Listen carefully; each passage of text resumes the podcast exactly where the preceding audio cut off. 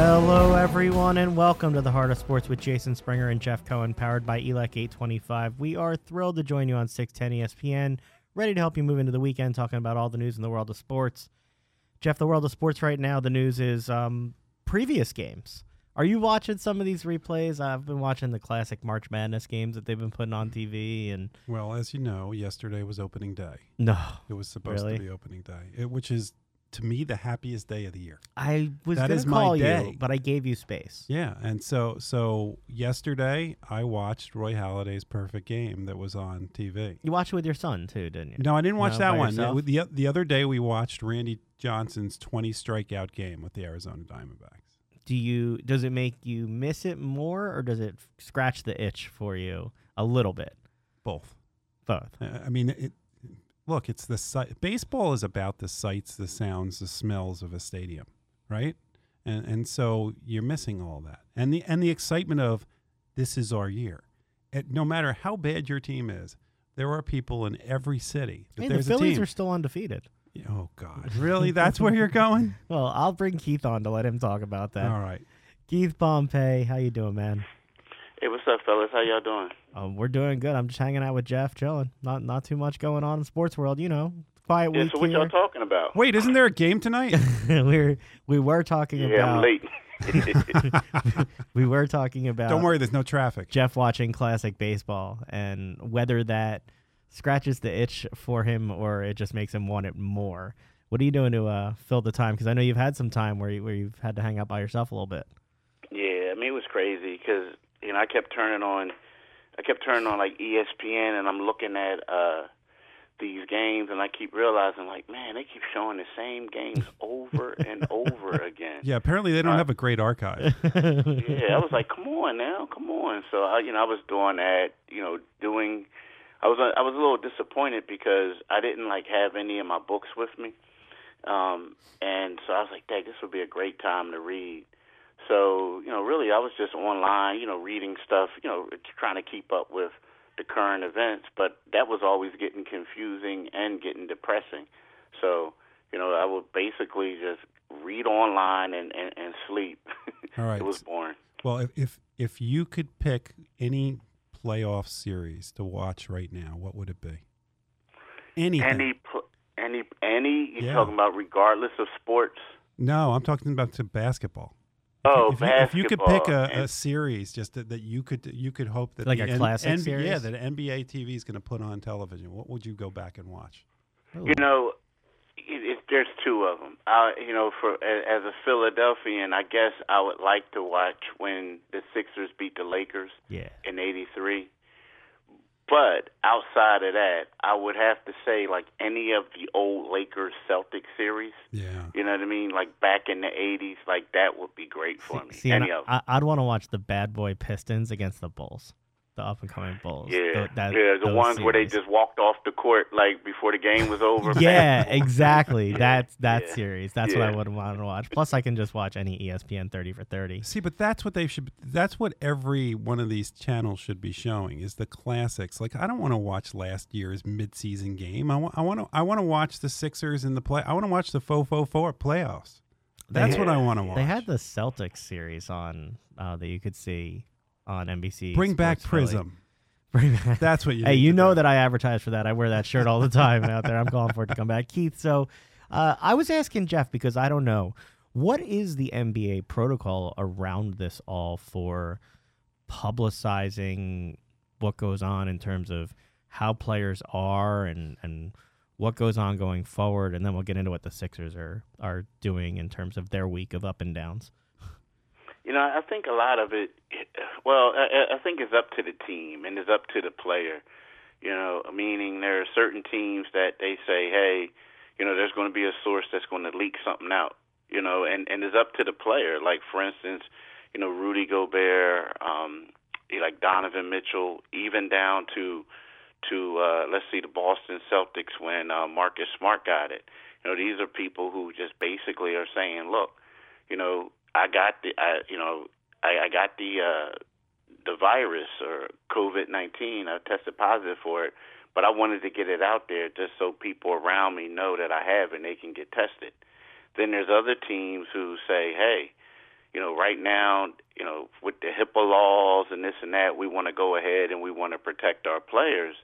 And in a way, you are protecting the players, but when you have a, a pandemic, and then there's like 15 guys on the team, there's, you know, let, let's face it, Sixers travel party is like 66 people, and so now when you just come out and you say that, hey, we have three people within our travel party who have something, then you have all these people who are going into self quarantine, people get nervous, people don't know.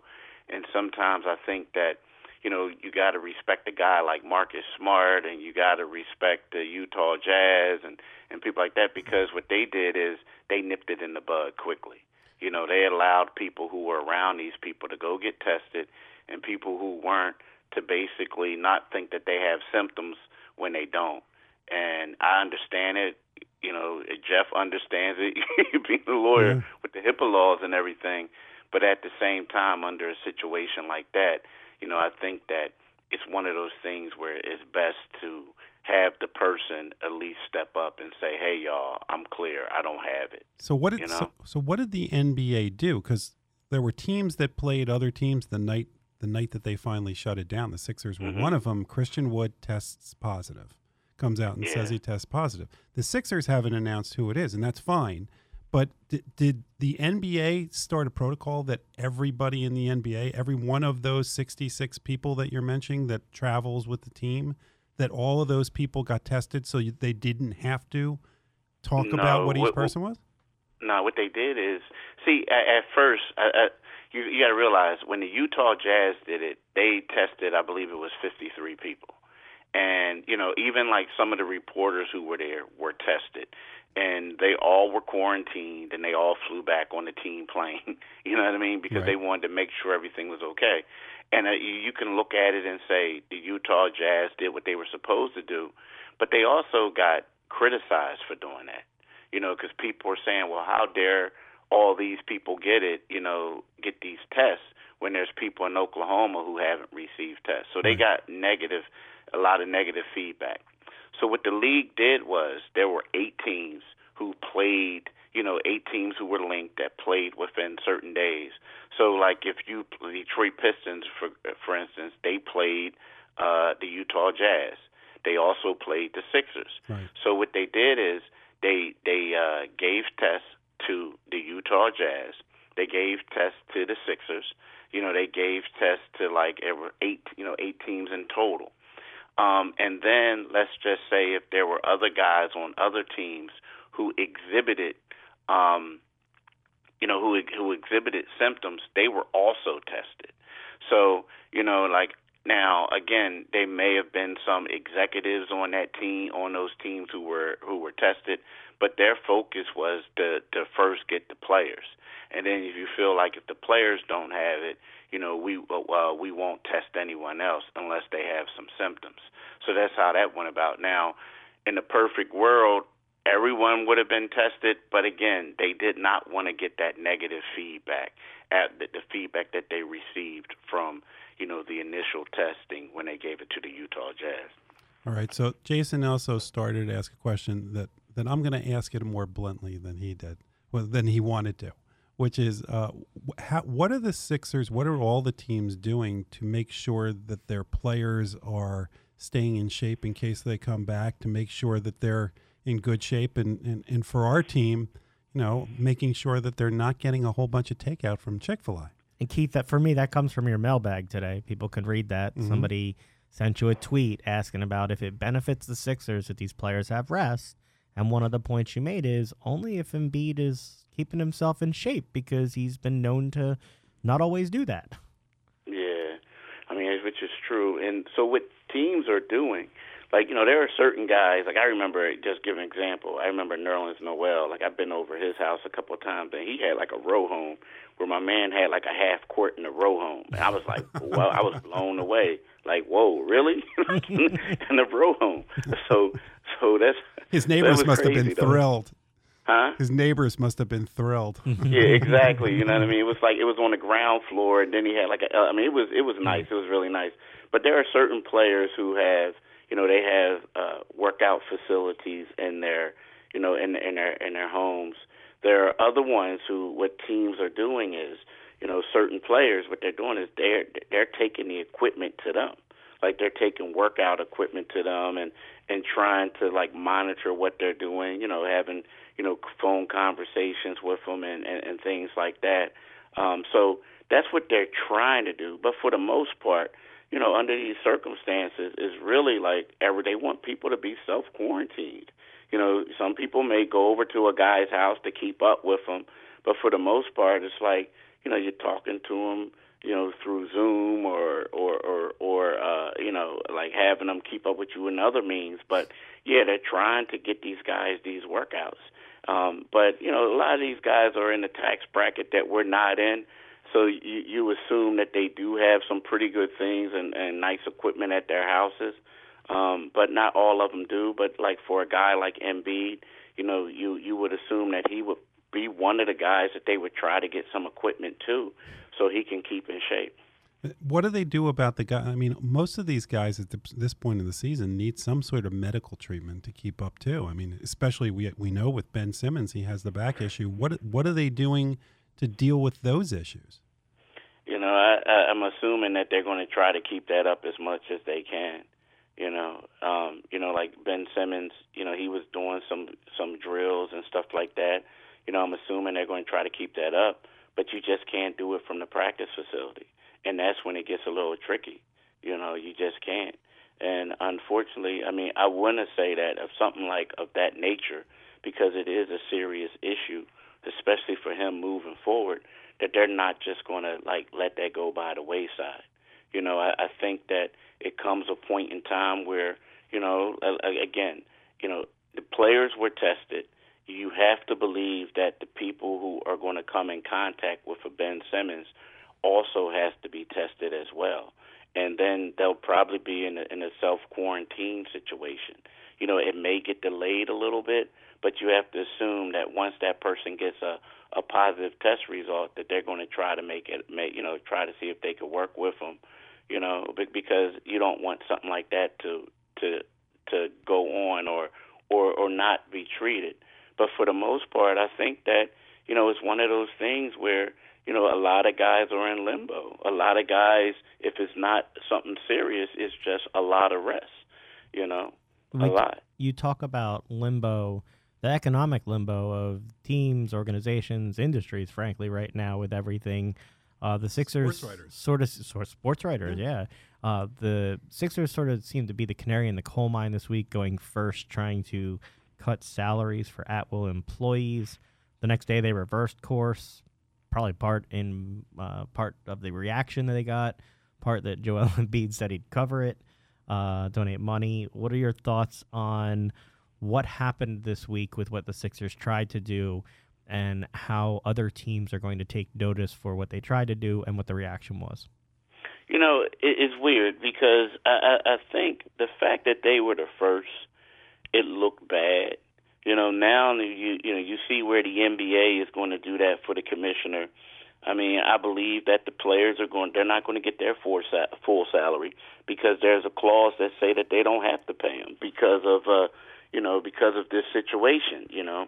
But you know, the, the thing with the Sixers, it looked bad because, you know, you, you see this happen in big business all the time, right? But then when you have an owner who's worth close to four billion dollars, another one, another uh, a co-managing partner who's worth 1.3 billion, and when you're talking about a guy making a, a male or female making more than fifty thousand, and they can be docked up to twenty percent of their pay over two months. It just looks bad. You know, it really looks bad because it looks like talking about a owner who's going to lose millions of dollars, but you're taking you know thousands of dollars away from someone who's going to make fifty five thousand dollars you know what I mean? That's like a lot. Yeah, you know, that's a lot, optics, and it just looks bad. It's the mm-hmm. optics for them that play into yeah. it as much as anything else. I mean, the reality yeah. of what they're doing is is a separate issue from the way it looks that you have billionaires telling people who are struggling paycheck to paycheck, you should cut a little bit Well, al- along the my way. understanding is they also at first made it optional for the higher paid employees, which, uh, you know, I'm sure the uh, the lower paid employees would have liked the option too. I don't understand why they just didn't make it across the board Well, at first.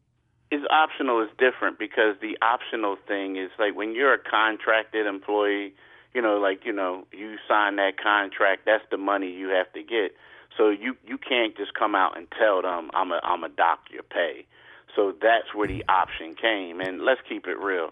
If you're like the general manager of the Sixers and you want to remain the general manager of the Sixers, You're taking a pay if cut. your boss calls you in the office and say, "Hey, we really want you to take this pay cut for the next couple months," well, if you want to remain, you're going to take it. Did well, you hear Well, but of that's any? but that's why that's why I, while it was legally optional optional, it wasn't optional. it all the Sixers had to do was go to go to those front office people and say, "Look, this is what we have to do for the the lower paid employees. We're asking you to do the same thing because otherwise, this is going to make us look really bad. And if we look mm-hmm. really bad, guess who we're going to blame for it?" And, and yeah, but here's my thing: if you're Brett Brown, would you take it? yeah, well, I wouldn't. I mean, Okay, I ta- so- I would take the cut. so Keith, I, I you know, You wouldn't? I wouldn't. I I don't- was heck no. If I'm Brett Brown, I wouldn't take that cut. oh, he's I mean, been because- stealing money anyway. Oh, yes, Yeah, well, he he, has. but let, and- and let me let me steal this last paycheck because the last two paychecks. I mean, because you got to realize something. There, uh, you know, in the NBA, the the season, a lot of the, the season ends. Well, for players, it's going to end at the end of the regular season, and then all the money that they get in the playoffs is kind of like a bonus. So for like a guy like Brett Brown, who we both know is, if well, he he could possibly keep his job now because like they're not playing. But if the season would Wow, you just made the mood in Philadelphia a whole lot worse. Well, I mean, but but if only but we let's were keep- on video, Keith, you would have enjoyed my reaction right there. But but if he if he doesn't like, let's just say if he doesn't make the playoffs, right? If he doesn't make the playoffs, and then all of a sudden, I mean, excuse me, if he doesn't go to the conference finals, Right. or he you know doesn't have a lot of success, you know, everybody's under the assumption that he's going to lose his job. So you're basically you're like you're thinking that you could possibly. I mean, he's thinking that he's going to lose his job too, and then all of a sudden they're going to say, "All right, man, thanks for pl- uh, taking that twenty percent pay decrease, but you're out of here." Nah, it doesn't work like that. You know what I mean? It just doesn't. And then if I was him, I wouldn't take it. Only how I would take it if I came in there and my agent was like, "All right, look, we take this 20%, but you have to guarantee us and put it in writing that I'm going to be here next year. You have to put it in writing. If not, we're not going to do it. he needs you as an agent. You're in the wrong field. Yeah, I mean that's I mean, dude, like they that's I'm now again, 20% from what he's making for like over 2 months. I mean, his family isn't going to suddenly eat soup sandwiches. Um syrup sandwiches rather. So he'll be fine. So um Did- you know, but it's just to me now again, if the Sixers would have waited like 3 days to do this after the NBA came out and said that they're doing that for NBA employees, then people would have been like, oh, "Okay, They're I following understand." the lead. but following the lead. But the fact that they were the first ones to do it, you know, it and it just didn't look right. And then the fact that they came out and said, "Yeah, but we're, what we're going to do is we're going to, um, you know, we're going to distribute food to our neighbors in Philly, Camden, and Newark." Now, y'all know that they're not their neighbors. That's the one thing. And secondly, you know, people are looking at it like, wow, so the money that you're going to dock your from your employees is going to go to the money that you're going to give to these people. You know what I mean? It, you're, it's you're just playing bad one optics. group of people against another. Yeah, I Yeah. Hmm. mean it's just bad. It's just bad optics, man. And and again, I know they were saying we're not trying to lay people off, we're not trying to do this and that, but at that particular time, it just looked crazy. You know, it just looked crazy. Now, if they would have waited, it would have been like, yep, you said, like y'all said, they're following the lead. But the fact that they did it first, it just didn't look right. All right. Well, but there are some fun optics from this. Uh, In, in, in every trying time, there's always people that can provide entertainment. And Tobias Harris and Matisse Thybulle seem to be the guys that are providing the city and, and, and others around the NBA with, with at least a little bit of entertainment. What is up with Tobias Harris deciding that he's announcing who players of the game are of games that they didn't play? I mean, you know, you talk to people close to him, he's saying that he's saying he's just having fun. Yeah. You know, it's like It he- is fun. hon- Yeah, it is fun. Yeah. And he honestly wants to continue playing. And he wants to keep his mindset. Like, you know, basically when you're in the middle of a season, you're getting in that grind and you're doing this, there's like a certain mode, there's a certain mindset that you that you get into, especially now heading into the playoffs. And the thing is he wants to keep that up because, you know, when you start thinking like, okay, we're on break, we're you know, we're um everything is relaxed and then when you come back, are you are you going to be totally into it? It's like you have to get your mindset back into it. And he wants to have fun with it, and he also wants to like Win. make sure that he's still in there focused. You know, he gets up in the morning, he does his workouts, he does whatever he can just to make sure when they when they when they get that call and they say, "All right, fellas, we're going to start the season again in 2 weeks." He wants to be there. He does what You know, we're hoping Embiid's going to do. Yeah, that's what we're hoping. But that's what. So that's part of it. You know what I mean? He's going about it every game, and then let's face it, he knows that people are having fun with it too. But yeah, Well, but except he's, except that's Matisse, motivation. but except Huh? Matisse, except Matisse, that somehow either wasn't following him or paying attention. Yeah, well, Matisse is having a great time. I mean, Yeah. that tells you a lot about Matisse's personality. I mean personality. TikTok. oh, he's Yeah, a good old you time. know. Yeah, that's that says a lot about him that he's able to do that, and you know, he's t- you can tell he's taking time with these videos and everything. Well, he's also so yeah, he's also a lot about Matisse. yeah, but he's also pl- he's also challenging the teams that he's supposed to play. We're all supposed to be down at the uh, Sixers Suns He's playing game Mikal tonight. Bridges tonight of NBA 2K. Yeah. So who you got in that game? I don't know. man. Keith, you're going to be writing stories about that pretty soon. Yeah, yeah. Uh, Wait, are you going to cover that tonight? Or now are you going to cover? No. nah, uh-uh. Don't look for Nope. the tweets from Pompey on Sixers. Keith, we're glad you're feeling well. Always appreciate you giving us time, and uh, we hope they get back to some games soon so uh, we can get you back on talk about some stuff on the court. Yeah, I know. We need to talk about like the 1985 World Series. We could talk about stuff like that too. All right. I, I, I'm down. All right. Okay. Thanks, All right. man. Talk to you later. All right. Peace. Bye. Jeff. Who was in the 1985 World Series? That was the Cardinals against the. oh, I figured he Royals? I figured he pick would pick a Pirates one. I don't know. Yeah. 86 was Mets Red Sox. Keith, if you're still listening, That's like you the gotta you gotta start- you gotta do the We Are Family team. 85 86 is the start of my sports memories. I know that makes Yeah. you feel old, but No, it just makes you lame. lame? Yeah. Why? I wasn't old enough to know Oh, about come it. on, you should still.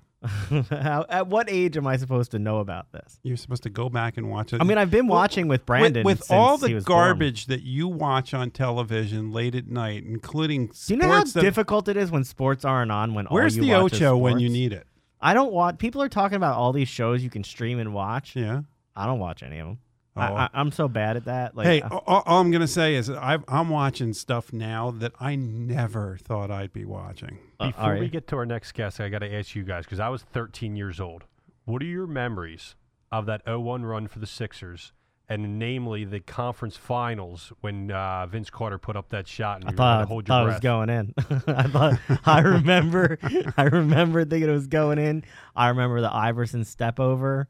Um, I remember the trade for Dikembe Mutombo mid season. Uh, it's funny that so Mike Vito's behind the glass waving his finger with the Dikembe Yeah. thing. Uh huh. My son does that.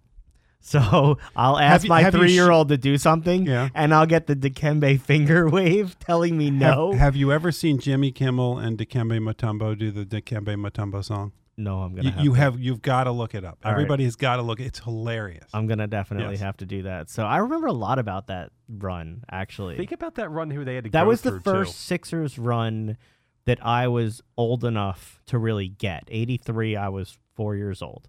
So and by the way, Vince Carter was still playing before this all happened. Yeah, he that was amazing? still well. His last game, And his Yeah. last game, he hit a three. yeah, Like, he got and- a ended up being yeah. that. But so like that 01, that was the first Sixers team after those really lean years. I mean, I remember the early '90s with the and that. Barkley teams and. Mhm. I remember I was at that game where the Sixers played the Bulls and Jordan and Barkley both went off. I was I was there with my, my dad Murray and that was a game that we saw together and Which I, one? Uh the Bulls Sixers What at the Spectrum. that? I think it was 90. I was at that game. I think it was 90. I think they both had over 50 points. They didn't. Yeah, they did. The Sixers game. won. It was the only Mhm. game the Sixers won in that series. You were there? I was. Um, I was there with my dad, and it was like those are the cool How old were you? experiences. So in 90, I would have been 11. Oh my goodness. Sorry. Yeah. 10 or 11 at that point. You were probably one of those kids that was like in the line in front of me, just annoying. But like that's why it'd be fun to see some of those games Mhm. on TV. That's what I'm talking about. I Um, don't need to see last year's game or a game from three months I ago. enjoyed. They really should focus on because you know what this is. This is a chance to educate people on sports too. sure For people The to learn the history of sports, and I, and I don't think they're taking advantage of that. And it, it's just just like we're trying to do now. Even though we're not we're not ignoring what's going on. Sports is about escapism. And sports is about the, your memories, your childhood. That's what you're talking about. You- Yeah. You, could see your face light up when you're talking about Mike. I'm assuming it's lighting up, but he's, I've got my back to him. yeah. But that that's what sports is, and that's what we need to keep remembering is that there's going to be a time where where this is a time we need sports. Well, you have an idea for baseball I do. for when they come back. Uh, it, well, if if they can't come back so that we're all comfortable going to stadiums instead of scrapping the season, to me the easiest thing is you always want to control the environment. The easiest way to control the environment is, is to limit the number of locations you go to. They all already were at spring training. Some of them are still down at the complexes. All you need to do is make instead of having American and national and having them in their divisions is just everybody go back to the Cactus League or go back to the Grapefruit League and have the games. They can get on buses. They don't have to worry about planes and that additional exposure. Don't have the fans there, but make sure you televise it. Have a season. I don't know how many games it is. Have a playoff, the Cactus League pennant versus the Grapefruit League pennant, and then have a World Series And they just are for a year. they are talking about potential. You know, if they come back and there are issues in certain cities, potentially having neutral site playoff or World Series games. I- guess people are gonna have to get comfortable with the uncomfortable when it comes to sports. you're the things gonna- you knew. People are going to have to not complain about whatever solution they come up with because I think people are going to take everybody's anything they can get for sports at this point. Like I said, you'd Yeah, be you watching? Thursday night football. Do you want to bet? you would be sitting waiting for Thursday night football to start making your popcorn if it was on right now. Oh yeah, I would have been. I would have been watching it last night instead of the Netflix series that I'm watching. Absolutely. And so I think that people will be anxiously awaiting. I just hope some of these leagues don't have financial issues. I mean, Keith mentioned it. They're the, going to. The NBA, in terms of what they're going to pay, uh, everything is based on their revenue projections. Those Mhm. revenues are going to be down. They're missing out on the money now. They won't make up those games. Yes, some of their expenses are down, but we haven't even looked at yeah, but we're we're all is yet. going to go through that. Yes. We're all going to go through it together. So uh, I'm not worried about whether the sports teams make a little less money. Now the draft is going to go on like normal. Uh, it's just not going to be in Vegas. Well, let, let's let's see. I mean, the NFL is is the most stubborn of leagues right now. They said it's going and, on. and, and and their own general managers group has said they don't want it to go on. did you see? Did you see? Um, Roger Goodell say like basically don't complain about it or or you'll be fined. Now, Jeff, good do you think good luck with that. because they're the only one that's technically not in season of games and not losing games right now? Could you imagine if this was actually going on in the NFL season? Like, would like what would the pandemonium be like if with no football right now? Oh, I, I don't. I think Roger Goodell and the owners would try as hard as they could to continue with those football games. I, I, I think that they would clear out the stadiums. I think that they play in empty stadiums because let's face it, the stadium revenue isn't where the big money is for. So if they play in empty stadiums, they're pretty much okay with it. Good Goodell warned people not to talk about their draft complaints with the threat of disciplinary action. Public discussion of issues relating to the draft serves no useful purpose and is grounds for disciplinary action. Good luck. Uh, there was an I- I- there was an anonymous I- AFC general manager who or executive who did not appreciate. Yeah, let, let, let me let me be. gl- I'll be glad to hand out my business card to all all of the NFL executives that will feel like talking because Roger Goodell. This is the last thing he should be worried about right now is what people are saying about what's going on. Did you watch Jake Elliott's trick shots? Yeah, they're pretty good. There's there's a bunch of people that are doing really good stuff on the It's internet now. you see the personality of some of these athletes coming through. Again, a missed opportunity. This is where the Ocho would be perfect. Put all of those videos, as long as there's some sports related idea out of it, put them all on there. Well, we're not going to need any videos right now because we've got a man who was in the middle of it all for many, many years. Uh, the author of Son of a Bum, uh, Super Bowl winning coach Wade Phillips. Uh, Wade, thanks so much for joining us today. Hey, you bet. You know it's not a bum though. he didn't want to be called a bum. Son- no, son, son of son bum. Uh, son of um, no. I'm, I'm, I get the son of a. Don't worry about that. It's that's all me. Uh, Um, it was interesting though. You know, problem. the the book. Jeff and I talk a lot. Jeff coached his dad or coached his uh, son. I have young kids that you know it, it, the intricacy of getting them into sports. You very much followed your your father's path and um, believed in the things that he said. Can you talk about the relationship you had and and how it led towards what you created in your life? Well, it's uh, you know I, I was a coach's kid, so I was around the uh, you know the field house where he worked and uh, around all the coaches and and they used chalkboards then. Uh, them using all the chalkboards and uh, so I, I knew a lot about coaching or what coaches did, and uh, and some of it I absorbed certainly, you know the X's and O's of it. So uh, it was fun being around all that as a kid, and then I grew up and I said, hey, you know, what do you want to do? Well, I know what coaches do, so uh, that's what I tried to do. Wade, one of the things that I took out of the book, uh, having gone through Coach My Kid through his his childhood, obviously not into college or the pros, but um, i- is the the trusting nature that you had with your your father's advice from where you were going to college uh, instead of taking a scholarship at Alabama, going to the University of Houston, about taking a job um, in high school as opposed to taking a graduate assistant job.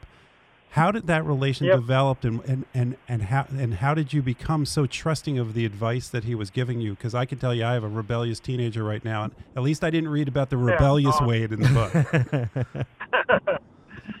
well, he was actually that way with with everybody. He had a great, uh, I call it common sense, but uh, a lot of people ask him, you know, what, what job they ought to take or what they ought to do. I mean, he just had that, he had that about him that you know, uh, and and and he usually had good advice. So uh, he he was a person certainly you could trust.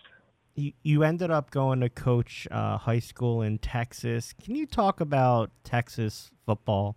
Uh, I, that's like something you know people in Philadelphia, if they haven't been there, I don't think they have any idea what that's like. Yeah, um, the high school I went to, and and uh, my wife, uh, we met there in high school. Uh, I'll tell you this little story. Uh, uh, her dad, uh, they they have like twelve thousand seat stadium, and they and they fill it up every week. But they have uh, the the parents have uh, you know uh, seats that that on the fifty yard line or so forth, and then they pass them down, you know, and my my father-in-law passed away, and the first thing they called and said, "Say, say, we're sorry to hear he passed away, but are you going to give up your seat and ticket?" so that's, that's really that's really the way it is down there. High school football is such a big deal that I was I was surprised to, to learn in your book that that your father actually coached rival high school football teams. Yeah, and they did because he had beaten them one. He was when he first started. He was a he was at one school, and and the other school was a, a bigger school, and he beat the other team every year. They're big rivals, and he beat. They're still playing, uh, and he beat the other team every year, and the other team won like won state championships at, at a higher level, and so when he decided to leave UTEP or Texas Western, then uh, the other the other bigger school uh, decided to hire him. It's because they wanted to beat the other other school, and and we did. And and, and the, the, it was interesting to learn that the road between the two schools is is called Bum Phillips Way. Um, what was it like to, or what's it been like for you to drive on, Yeah. on a road named after your dad? Yeah, it's really neat. And actually, the game itself has been played 80 something years, and they have a trophy, which is the Bum Phillips Trophy, and that's you know that's obviously the big deal. Whoever wins gets the trophy. So uh, it's a, it, I went to the first uh, first time they played for the trophy and gave out the trophy, and the kids just went crazy. It was a neat, really neat deal. So you were on your dad's staff in New Orleans when he decided to retire, and it, from the book you ended up finding out from the owner Tom Benson, and then you became the coach of the team. Can you talk about what it was like, not just to take over for a legend mid-season, but also for your dad?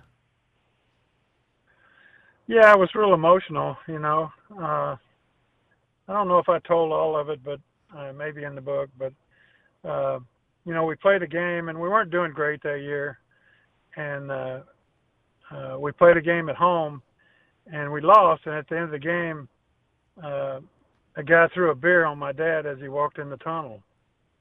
You know, and I didn't. I mean, I thought a lot of it, but uh, we went and played the next week in Minnesota, beat Minnesota, and then that's and he didn't tell me, and that's when he announced that uh, you know he's going to retire, and he's he did he didn't want to go back to New Orleans where where somebody would do that. He he felt so insulted that he wouldn't didn't want to go back to New Orleans and and you know coach for that team anymore. So. Uh, and it surprised everybody. The owner Benson loved him as everybody else did, and Tom Benson came in and told the team that he had retired and cried, you know, and and uh, and maybe because maybe because he was going to make me the head coach. May, that may be why he's crying, but I don't know. what was it like to to follow? You know, they always talk about following a legend. You you had you know walked in your dad's footsteps. Here you are, literally walking in his footsteps to take over for him at that point. Yeah, I mean, you know, I was young, you know, in my 30s, and um, you know, I, I, I thought I could do it certainly, but uh, you know, Bum was a general manager and head coach, so I, I, I certainly didn't know anything about being a general manager, so, uh, so I had to do a lot of things that that I didn't know anything about towards the end of the season. I mean, after the season was over, and then finally they decided to bring someone else in, Jim Mora, who did a great job there.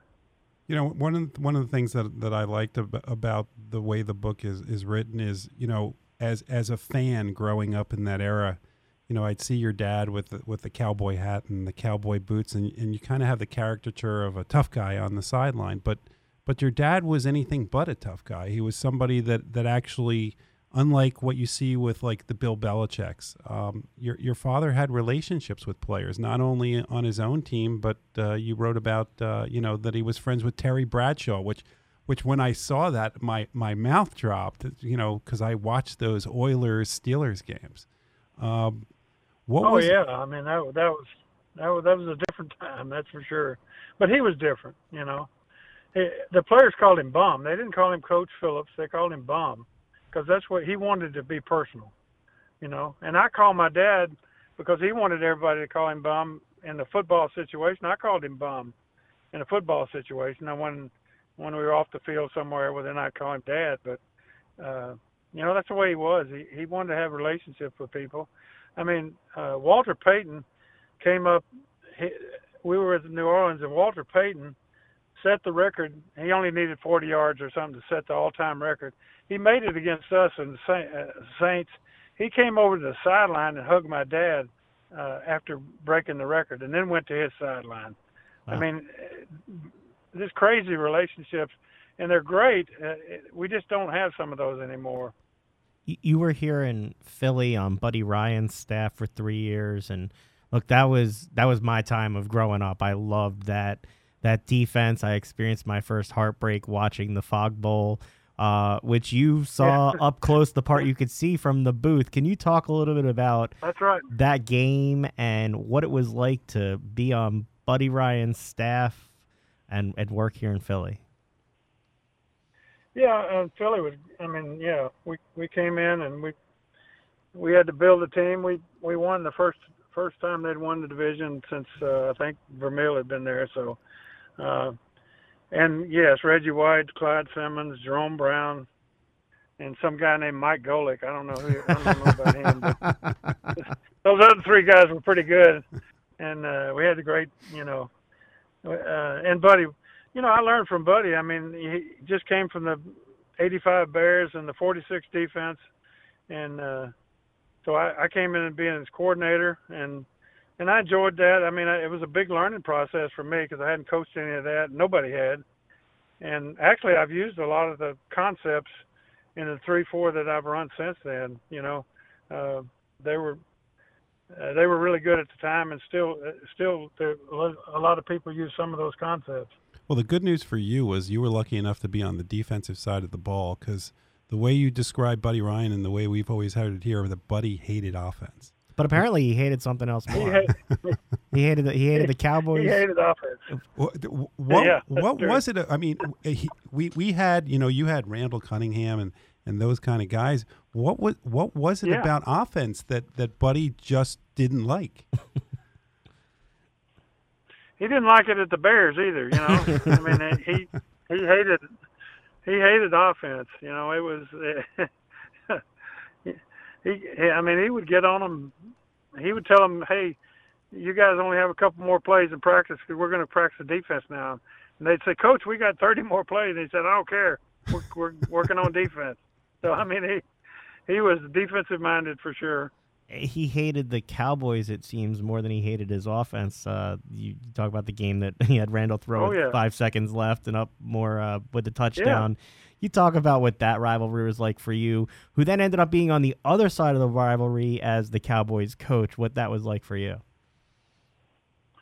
Yeah, I mean, uh, yeah, Buddy hated the Cowboys. The reason, uh, I guess it was in there. The reason he hated the Cowboys was during the strike year, their strike players came back earlier when we played them, you know, and of course they beat us. And, and uh, uh, you know, he he really he didn't like that that they played their star players and and we had all the so-called scabs, and they beat the heck out of us. And so after that, man, he he he really hated them. Well, you told the story. was. Uh, you told a story about the, the that Buddy uh, ran a play with five seconds left. What was what what did the coaching staff think of the fact that Buddy was about to run a play with five seconds and up by more than a touchdown against the Cowboys? Yeah, uh, I you know, I mean, I didn't know we were going to do it. I thought we were going to, you know, you kneel on the ball, game's over, you know, and uh, all of a sudden he he told him to fake kneel it and throw it, and he throws it to Mike Quick, and it's incomplete, but it's but it's they call interference, and so we get the ball on the one yard line with no time left in the game. The game's over. You get another play, and we ran it in for for a touchdown. I mean, you talk about rub it in. I mean, we could have just walked off the field. No, nobody minded here in Philadelphia, that's for sure. With the Cowboys, we're we're coming. Oh, coming. I up, know. Yeah. We're coming up on Yeah. the draft, and I did want to ask you. Um, you know, when you, with the Oilers, you guys moved up from seventeen to one to get Earl Campbell. You found out from your wife. that was it. Made me laugh when Yeah. when I found that. Can you Yeah. talk about what that was like moving up to get him, and how you knew what he was? Yeah, I, I was at Notre Dame because we went out on the road to look at look at the tapes or film in those days, and uh, Notre Dame was one of, was one of my teams, and they had about seven guys that were drafted that year on defense, and they played Texas in the in the Cotton Bowl, and they had shut down. Basically, everybody said they shut down the Heisman Trophy winner. He only made 88 yards in the game, and I looked at the game, and they I mean it took three guys or four guys to tackle him. It, it was unbelievable how good he was, and I couldn't I, I really couldn't believe it how good he was, and uh, then I get the phone call that I call my wife that night and find out we just traded for the number one pick and it was Earl Campbell, Well, and it's all in I think it's all in the book. it, it a pretty exciting moment for me. it is. But what one of the things that happened is he got to training camp and didn't make the mile during one of his first practices. Uh, That's for sure. Your your dad Yeah. had a very interesting take on that. Tell us about it. Oh yeah, yeah. You know, he he. Uh, they wanted to run the mile. Now he wasn't a miler. You, normally you run 40 yard dashes. You know, well our guys decided they wanted to see if they're in shape by running a mile. Well, you know he he, he had 34 inch calf. I mean thighs. So I mean he he wasn't a miler. So he falls out during the mile. And just like today, I mean, all the all the media, the press guys run up to Bum and say, "Hey, Bum, what are you going to do? Earl didn't make the mile." He said, "Hell, if it's third in the mile, we won't give it to him." the book is Son of Bum Lessons My Dad Taught Me About Football and Life. You can find it at Amazon, other bookstores. Wade, thank you so much for giving us the time today. Wish you the best of luck with everything. Yeah, you bet. I like I like Philly fans, man. They're they're the best. Well, we appreciate it. We'll uh, we'll have you back sometime. We'll talk more about the Eagles, and uh, I'd love to hear more about that defense and Reggie White and those sacks and everything like that. So thanks so much for the time. Oh yeah, yeah, Yeah. yeah. Reggie had 21 sacks. and in the strike shortened season. I, I believe me, I got more questions yeah, for 12 you. games. Yeah. We'll, we'll try Yeah, to get you back. games, yeah. Thanks so much, Wade. We appreciate the time. All right. Have a great you day. bet. Thank you.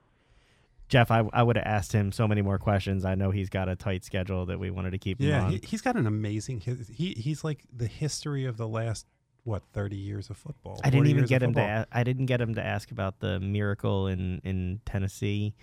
Um, I- I- and the, look, and people the should get the- Flutie game. You know, and- now's the time to be reading books. I mean, we got we all. I'm glad you're getting us a bunch of guests who have books because Yeah. it gives me something to do and read. It, it- there's so many good Because I have all the it. free time in the world Yeah. now with a three week old and a three year old. Yeah, so, exactly. You know, with all that free time, I'm yeah, as long as not, to- as long as he's not ripping the pages out while you're trying to read well, them. thankfully, you're giving me files on the computer, so I don't have anything that can be ripped away. I just need to hide but away but and do you, it. you realize the last seven teams that he coached, they were teams that didn't make the playoffs the first year he gets there. They do, including one where you know with the Broncos, he comes in and wins a Super Bowl with that team, and and that team was that defense. Oh, I yeah. mean, uh, Peyton Manning was Mo- there, but that was that defense. most recently he was with the Rams.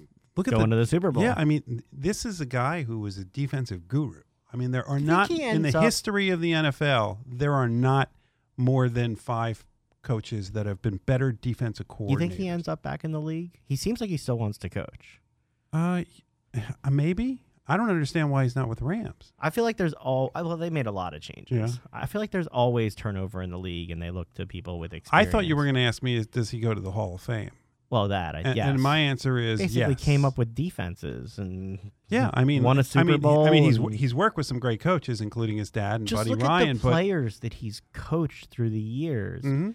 Bruce Smith, Reggie White, J.J. Watt, Von Miller. oh, and you're only talking recent. You Aaron can go Donald. back You and can go back even yeah. further to the, the players that were on his dad's team. By, by the way, and for since since you like to talk about how old I am, I never uh, would do did- anything did- like did, that. Did you miss the part that in order to lo- watch tape of a player, he had to travel to Notre Dame to watch film of a University of Texas football player? So I wasn't going to call it out for you, but Yeah. I mean, if you want to, we can. I mean, think about think about how much easier it is for them to do their jobs these days that they have access to all of this technology. Well, let's talk about them doing their job now. Uh, lots of player movements again this week continue. Uh, you Who? you surprised the Panthers cut Cam Newton? No, I'm surprised they didn't He said do it that sooner. he said that the Panthers gave up on him. They Uh, did. Do you do you believe that? They did. By the way, somebody just texted us a reading is fundamental, and that person's older than me. Then the question is whether he reads. I'm sure that he appreciates you pointing that out on the air. Um, where do you think he ends up? I have no idea. They're really. I mean, wh- who needs a quarterback that they're willing to take that risk? I keep seeing Other than- things other than the about Patriots. I keep seeing things about, about the Denver? Okay, Denver maybe. Well, th- well, they drafted but a they quarterback. they have their last year. quarterback, that Paxton Lynch. No, or uh, boy, oh boy, he's who- not in the league no, who anymore. do they have out there? Why am I drawing a blank? And Move on. I shouldn't say things I don't know about. but Paxton Lynch. but I've I've seen you know maybe Deshaun Watson to New England, which then would, yeah, he seems to be angling. he for seems to be this. lobbying to get to Yeah, and New and, England. and look, we talked about this last week. Is is that Bill O'Brien ha- cannot have a lot of fans in that locker room? I mean, he he's lucky they're all not meeting right now because I still believe he did he did damage in trading Hopkins. He did more damage in bad mouthing him. I, I think that that he attacked the fraternity of of players and a player who people liked. It's not like uh, Antonio Brown, who, by the way, if you saw the what uh, He Arians said, He's not- Arians not has going to now Tampa. shut that down. Not I mean, he Ta- could not be clear about the that. Tom Brady's problem is not weapons in Tampa. no, That's not going to be. it might be the offensive line because they mean, seem like they're trying to bring players in to bolster it. Jason Peters is still out there. wouldn't be, I wouldn't be surprised if he ends up there. I, I wouldn't be surprised. This is going to be like um, like in basketball where a player signs and, and then a bunch of guys will go do the league minimum for the year so they can win a trophy. Cowboys lose an offensive lineman. Travis, Fre- Travis Frederick retires. Mm-hmm. Robbie Anderson goes to the Panthers. Um, Rashad Perriman, who I thought maybe the Eagles might look at as another wide receiver target, goes to the Jets. Packers get Devin Funchess. Why would anybody go to the Jets at this point? Seriously. Poor Jets fans. I know. Um, it, it doesn't seem like the Eagles are making any wide receiver moves before the draft. I'll, I'm going to cut you off real quick because there is a rumor going around that there may be interest in Demarcus Robinson from the Chiefs. Uh, Jeff, would you do that deal? Well, what's the deal? I had heard Sammy you, you Watkins. just get you just Chiefs. get sure. Would I'll you- take him. Is there some type of package that you would give up of draft picks for a player like that, or would you prefer to go into the draft Fourth round or in lower. what is a deep draft for wide receiver? no, fourth round or ro- lower. I would do it, Okay. and I, I think that's all you need to do for a wide receiver like that. Okay. The question is why Andy Reid would do that. Mm. Andy Reid loves weapons. He's got a ton of weapons. He just won a Super Bowl. As long as they're under the cap, well, they don't need to do anything. If it, it unless they're going to get a defensive player from the Eagles, and they're not going to. Eagles don't have defensive players to trade. No, they're trying to fill Right. holes right now. Uh, they the So if if Andy Reid wants to do it for a draft pick, sure. The Eagles re-signed Cam Johnson. They exercised the option on Zach Ertz. Uh, Will Parks coming in turned down money to play other places. He'll be Mhm. a cornerback safety. Uh, Jatavis Brown. And Will uh, Parks the- talked a lot about Darius Slay's uh, enthusiasm for playing for the Eagles. The thing that got me excited about Darius Slay the most is listening to Calvin Johnson talk about him and having to go against him in practice. By the way, pre- prediction: Slay's jersey will be the most popular jersey going into the season for the Eagles. why? Just because fans are excited we have a cornerback? I, I I just I just think him, his personality. I think people are going to like him in the city. His personality. I think the name. I just think it, it's. I, I'm just telling We'll see you. after the draft because if they get Ruggs, Ruggs will be the popular jersey. All right. Uh, I think people want an exciting wide receiver. I don't know with how deep this draft is whether the Eagles end up doing that first round or they do like Oh, second, third, or third, I know. fourth. I, I know the guy that I want from this draft. Who do you want? I want Tee Higgins, Okay. the guy from Clemson. No argument there. Yeah, he he is just stellar as a wide receiver. I saw him in person a couple years ago, and he is awesome. Pressure's on Howie. I don't know why he's dropping though. Well, So pressure's on Howie though. Joe Douglas isn't here. It's Yeah. it's clearly his team, and they have holes that they need to fill, and there are critiques of Howie's past drafts. Mhm. Uh, how confident are you heading into the draft, which clearly is going to be different and displaced, having not been able to work out some players? They're not all going to be in gonna- one place. Well, it's going to depend on what he does. If he takes a wide receiver, I think that's the safest thing for him to do to avoid criticism, right? If he goes with any other position, he's going to hope that, that, that that's going to be a jackpot. With a wide receiver, I think that they can make it work. I think that person will play in the first year and they'll have a chance to thrive. you know who won't play here as wide receiver this year? Nelson Agholor. I know. He's going to the Raiders. Now, do you think that people will just stop with the Nelson Agholor criticism at this point No. and, re- and, rea- and realize Not He's Philly. a Not from meme. Are you anyway. kidding me? Okay, but do you you do realize that he was an integral part of this only Super Bowl that Philadelphia ever had? Yeah. That was the only year he did anything. But now. but but the fact is, okay, now he's gone. Now do people start looking back and going, he was part of that team, and and not just a part, he was an integral part of that team. I think they'll be thankful that they had him and Yeah. what he did that year. and but say, peace, I'll drive you to the airport. But Yeah. he's looking at what, but it's more of what you've done for me lately, and what happened this year was just, I think, a disastrous for him. Um, branding issues. Uh, the Rams have a new logo. Eric Dickerson and other fans are not satisfied How, with it. how- you It know looks like Eric the Chargers. Eric Dickerson? Well, it looks like a co- there's actually a college logo that looks It's very ve- very uh, similar. So that to was it. okay. So Yeah. this is my legal segment because I Uh-huh. have these questions. Yeah. One, there's the college that looks exactly the same. Yes. Do they have a case to argue against the Rams? Sure, that they the do. mark is Now I don't know if they trademarked it or not, but but I'm assuming they did. Now the problem is a lot of really very similar. Yeah, well, this is this is a problem that, like that the Vegas Golden Knights had. That they had a problem with colleges too with their name. I thought they had a problem with Uh-oh. the name. Oh, there we go. Yeah. I thought they had a problem with the yes, name right. itself, but, not but, the right, but it was with a college. Is my point. Okay. It wasn't. I'm not talking about the logo. I'm just saying that it, it was a problem with the college. So you can you can have a problem with it. I, I just don't understand what they were doing. I have no idea what they're doing.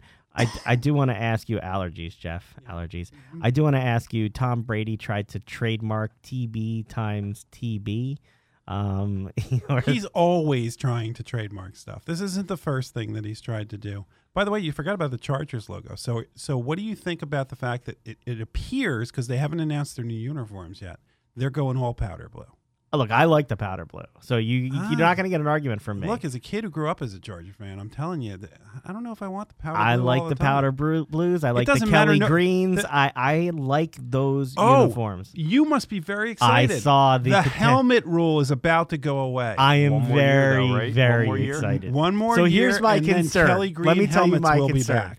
Whoever wrote the story that I read about that said that they could use those yellow jerseys that they wore that one year as their throwbacks. No way. That would be There is blasphemous. no You're way. talking about the Eagles with the blue? Yeah, the, The yel- green- the, the the yellow and blue? and blue thing. No, if you No, can those- wear a throwback jersey, it better be a Kelly Green jersey. with the Kelly Green helmet. Thank you. Yeah. I don't understand why this is even an issue.